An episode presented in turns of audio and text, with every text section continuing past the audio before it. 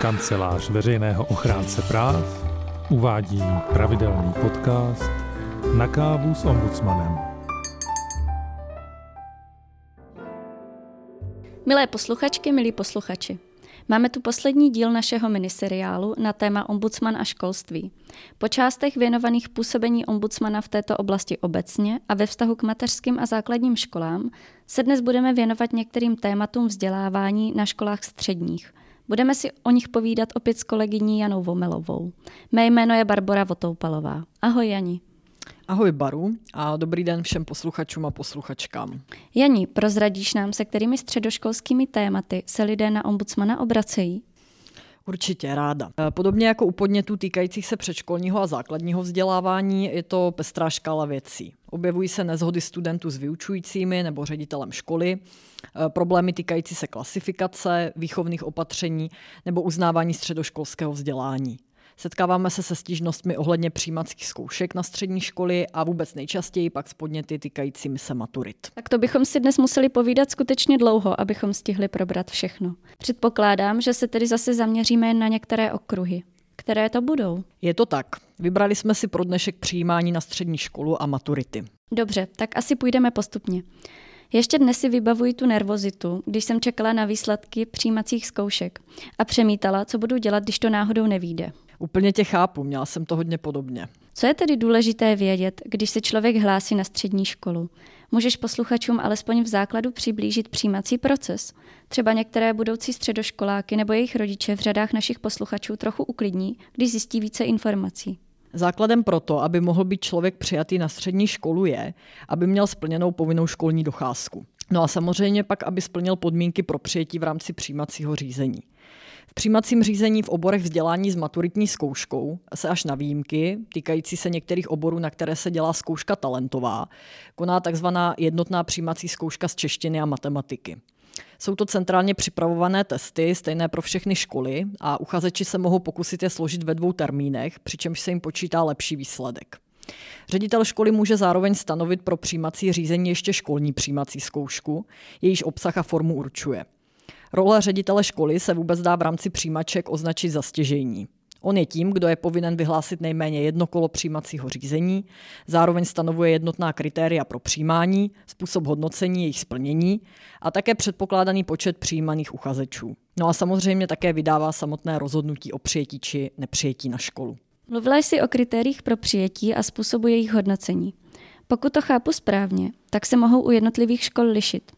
Existují pro ně nějaká obecná vodítka a mohou se o nich uchazeči dozvědět předem? Podle školského zákona ředitel školy hodnotí splnění kritérií přijímacího řízení podle hodnocení na vysvědčeních z předchozího vzdělávání, výsledku jednotné přijímací zkoušky, eh, které se standardně na celkovém hodnocení podílí nejméně 60%, pak podle výsledků školní přijímací zkoušky, jestliže je stanovena, a případně dalších skutečností, které mají osvědčovat vhodné schopnosti, vědomosti a zájmy uchazeče. Informace o kritériích, jejich hodnocení, ale i předpokládaném počtu přijímaných uchazečů ředitel školy musí pro první kolo přijímacího řízení zveřejnit do 31. ledna. Pro další kola pak nejpozději k datu vyhlášení příslušného kola přijímacího řízení. Aha. A jak je to vlastně s těmi dalšími koly přijímacího řízení? Říkala jsi, že ředitel školy vyhlašuje nejméně jedno. Kdy jich vyhlásí více? Další kola přijímacího řízení může ředitel vyhlásit, aby naplnil předpokládaný stav žáků. Jinými slovy, pokud po prvním kole zbývají volná místa, mohou je zaplnit uchazeči z dalších kol, která ředitel vyhlásí. No a co když chci podat přihlášku na více středních škol? Je to možné? Ano. E, nebylo tomu tak vždy, ale dle aktuální úpravy je možné pro první kolo přijímacího řízení podat až dvě přihlášky na obory vzdělání bez talentové zkoušky a vedle toho ještě až dvě přihlášky na obory s talentovou zkouškou. V dalších případných kolech přijímacího řízení už není počet přihlášek nijak omezen. Je někde stanoveno, do kdy musím přihlášku na střední školu odevzdat? Dobře, že se ptáš. Je potřeba si tyto lhuty hlídat. Eh, uchazeči odevzdávají řediteli střední školy přihlášku pro první kolo přijímacího řízení do 1. března, v případě oboru s talentovou zkouškou pak do 30. listopadu. Jani, napadá tě něco, na co je dobré si v souvislosti s přihláškou ještě dát pozor? Spozornět by měli uchazeči, kteří potřebují nějaká uspůsobení podmínek přijímacího řízení. Aha, oni mohou mít někteří uchazeči nějak upraveny podmínky přijímaček. Mezi uchazeči o studium na střední škole mohou být i tací, kteří mají vzhledem ke svým zdravotním omezením, kulturnímu prostředí z něhož pocházejí, či vzhledem k jiným životním podmínkám speciální vzdělávací potřeby. Takovým uchazečům pak může ředitel školy upravit podmínky e, přijímacího řízení a uspůsobit konání přijímací zkoušky, a to podle doporučení školského poradenského zařízení. Aby si to posluchači lépe představili, uvedu příklad.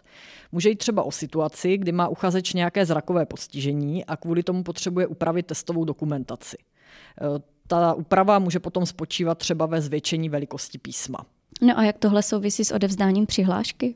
Uchazeči, kteří žádají nějaké uspůsobení podmínek, by měli k přihlášce přiložit právě doporučení ze školského poradenského zařízení, z něhož budou jejich potřeby a požadavky pro úpravu přijímaček zřejmé.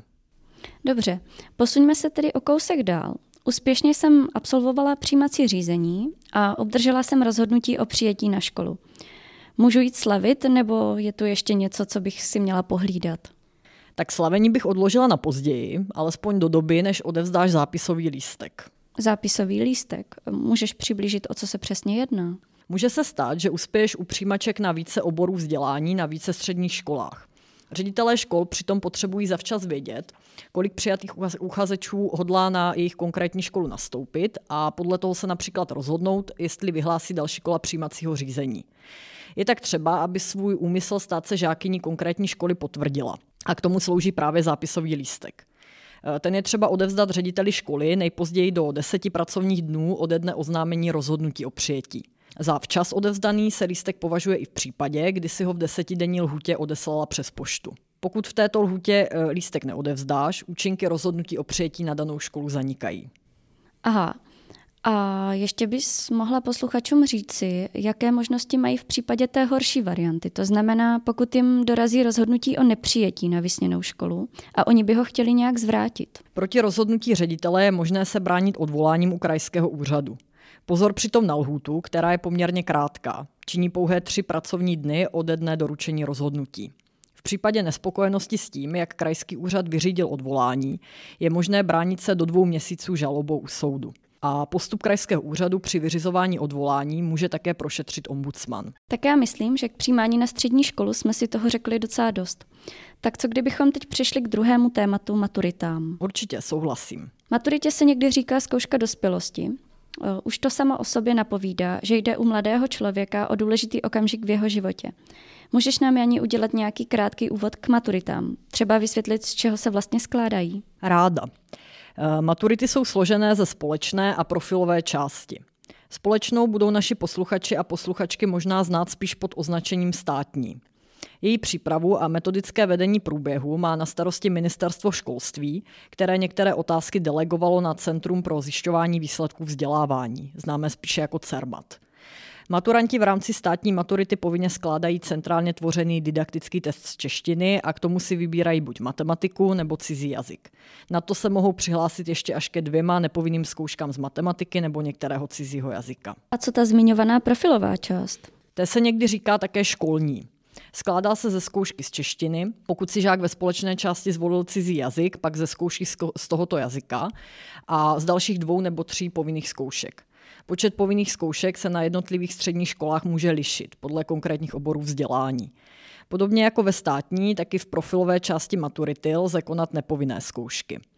Co se týče formy zkoušek, setkat se můžeme s vypracováním maturitní práce a její obhajobou před maturitní komisí, s ústní zkouškou před komisí, písemnou zkouškou, písemnou prací, praktickou zkouškou nebo s kombinací více těchto forem. Zkoušky z češtiny a cizího jazyka se vždy konají formou písemné práce a ústní zkoušky před komisí. Důležité je možná také zmínit, že nabídku povinných a nepovinných zkoušek určuje podle tzv. maturitní vyhlášky ředitel školy. Ten také celkově odpovídá za zajištění podmínek pro řádný průběh maturit ve škole. Chápu tedy správně, že aby člověk úspěšně složil maturitu, musí uspět jak ve společné, tak v profilové části. Ano, je to přesně tak. No, vypadá to, že maturanti se rozhodně nenudí. S jakými problémy se obrací na ombudsmana? Tak poměrně typické je, že si maturanti nebo třeba jejich rodiče stěžují na koncepci maturit jako takovou, nesouhlasí se skladbou testů v rámci společné části nebo s kritérii hodnocení stanovenými ministerstvem. Ombudsmana také kontaktují maturanti po neúspěchu konkrétní zkoušky, chtějí vědět, jak mají dále postupovat, nebo po ombudsmanovi požadují, aby výsledek jejich zkoušky prověřil nebo změnil. Hádám asi správně, že ombudsman maturantům nemůže vyhovět ve všem, že? Ano, tušíš zcela správně. Ombudsman nemůže přeskoumávat nebo měnit nastavenou koncepci maturit ani výsledky nebo průběh dílčích zkoušek jednotlivých žáků. A co tedy maturantům doporučuje, pokud u maturity neuspějí? Maturant má v případě neúspěchu jednotlivých povinných zkoušek společné i profilové části právo konat opravu, a to nejvýše dvakrát z každé zkoušky. V případě neúspěchu u nepovinné zkoušky opravu nekoná. Pokud se tedy na ombudsmana obrátí maturant, který má ještě k dispozici nějaké opravné pokusy, většinou ombudsman doporučuje soustředit se na ně případě vyčerpání všech opravných pokusů ombudsman typicky také informuje o možnosti přihlásit se znovu ke studiu na střední škole, kdy lze, ředi, eh, kdy lze ředitele s ohledem na absolvované ročníky studia požádat o zapsání do vyššího než prvního ročníku. Žák tak získá tři nové pokusy pro složení dílčích částí maturity, aniž by musel znovu absolvovat celé středoškolské studium. A když maturant nesouhlasí s výsledkem dílčí zkoušky a chce se ho pokusit zvrátit, má nějaké možnosti? Maturant může požádat o přeskum průběhu nebo výsledku zkoušky.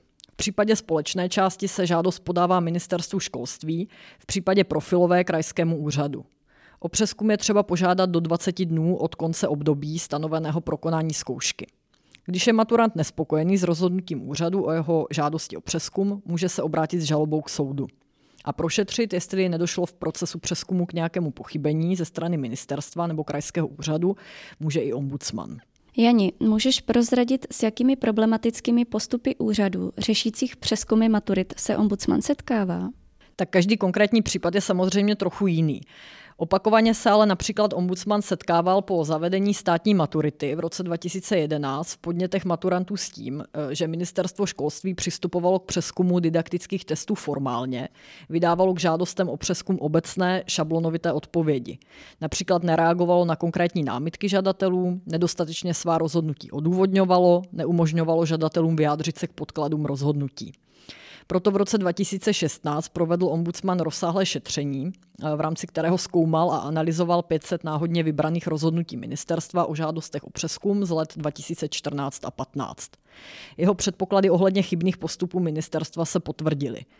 Ačkoliv ministerstvo akceptovalo pouze některá ombudsman, ombudsmanem vytknutá pochybení, eh, nakonec se přece jen podařilo dosáhnout úpravy některých postupů tak, aby byl přístup vůči maturantům férovější a transparentnější. 500 rozhodnutí. To zní tedy hodně náročně. Pokud by aktivita ombudsmana k přeskumu maturit někoho zajímala blíže, může se o ní někde dozvědět podrobnější informace. Posluchači a posluchačky mohou v případě zájmu nahlédnout do sborníku stanovisek ombudsmana na téma školství, o kterém jsme v naší sérii podcastů už hovořili a v něm se zmíněná aktivita ombudsmana rovněž rozebírá. Dobře, Janí, děkuji.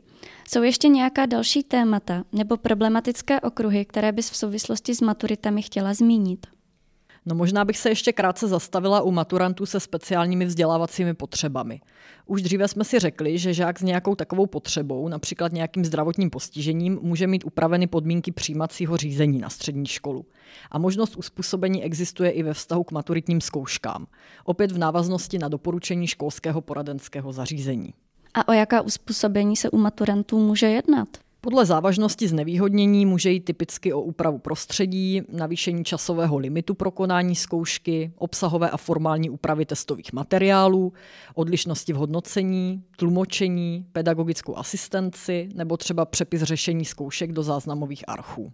Jani, a jaké problémy v této souvislosti ombudsman zaznamenává? Zřejmě největším problémem se ukazují být didaktické testy z češtiny a cizího jazyka u žáků s takzvanými specifickými poruchami učení, jako je třeba dyslexie nebo dysortografie. Tito žáci mají na základě zařazení do příslušné skupiny pro uspůsobení podmínek podle tzv. maturitní vyhlášky při testu nárok pouze na navýšení časového limitu pro konání testu o 25% a případné kompenzační pomůcky podle doporučení poradenského zařízení. Například to může být slovník, osobní počítač s upravenými komponentami a podobně. No a ombudsman se dlouhodobě zabývá tím, jestli jsou tyto možnosti uspůsobení dostatečné a jestli by se například nemělo s ohledem na specifické chyby v písemném projevu těchto žáků související s jejich handicapem upravit hodnocení otevřených úloh v didaktických testech. Například připomínkoval v tomto duchu v roce 2018 novelu maturitní vyhlášky. Ministerstvo školství však připomínku neakceptovalo. A změnu úpravy navrhoval i ve vztahu k žákům s takzvaným OMJ. OMJ, co to znamená? Je to zkrátka pro žáky s odlišným mateřským jazykem. Tedy ty, jejíž mateřským jazykem není čeština. Může jít o žáky cizince nebo třeba o české občany, kteří pocházejí z vícejazyčných rodin nebo dlouhodobě pobývali v zahraničí. Aha, dobře. A co se u těchto žáků objevuje za problémy? Jako největší problém se ukazuje maturitní zkouška právě z českého jazyka, která je primárně nastavená pro rodilé mluvčí. Podle současné právní úpravy mají žáci z OMJ právo na některé úpravy podmínek a způsobu eh, eh, konání didaktického testu z češtiny. Opět je třeba doporučení školského poradenského zařízení a jedná se o navýšení časového limitu a možnost využívat při zkoušce slovník. Tato úprava ale myslí pouze na osoby, které se vzdělávaly alespoň čtyři roky v předcházejících osmi letech před maturitní zkouškou v zahraničí.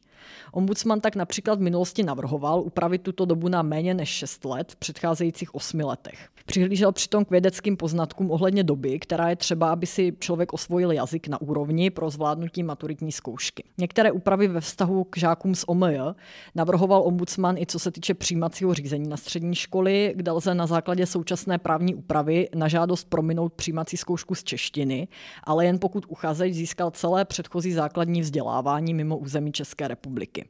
Volání po změně úpravy eh, ze strany ombudsmana však nebylo dosud vyslyšeno. Jani, děkuji moc za vysvětlení. Já myslím, že jsme už vyčerpali časový prostor, který nám byl vymezen. Zároveň jsme tímto podcastem zakončili celý náš miniseriál. Děkujeme všem našim posluchačům, kteří s námi vydrželi až do konce. Doufám, že se nám podařilo předat informace, které byly zajímavé a užitečné. A že se posluchači i trochu zorientovali v tom, čím se ombudsman ve školství může a nemůže zabývat. Také doufám, že naše podcasty posluchačům něco přinesly. Samozřejmě jsme nestihli probrat vše, takže pro zájemce o školskou problematiku odkazujeme znovu na náš školský sborník, kde se toho dozví ještě mnohem, mnohem více. A samozřejmě budeme rádi, pokud se na nás posluchači v případě nějaké školské obtíže s důvěrou obrátí. V rámci možností se pokusíme určitě pomoci. Mějte se hezky. Naschledanou. Naschledanou.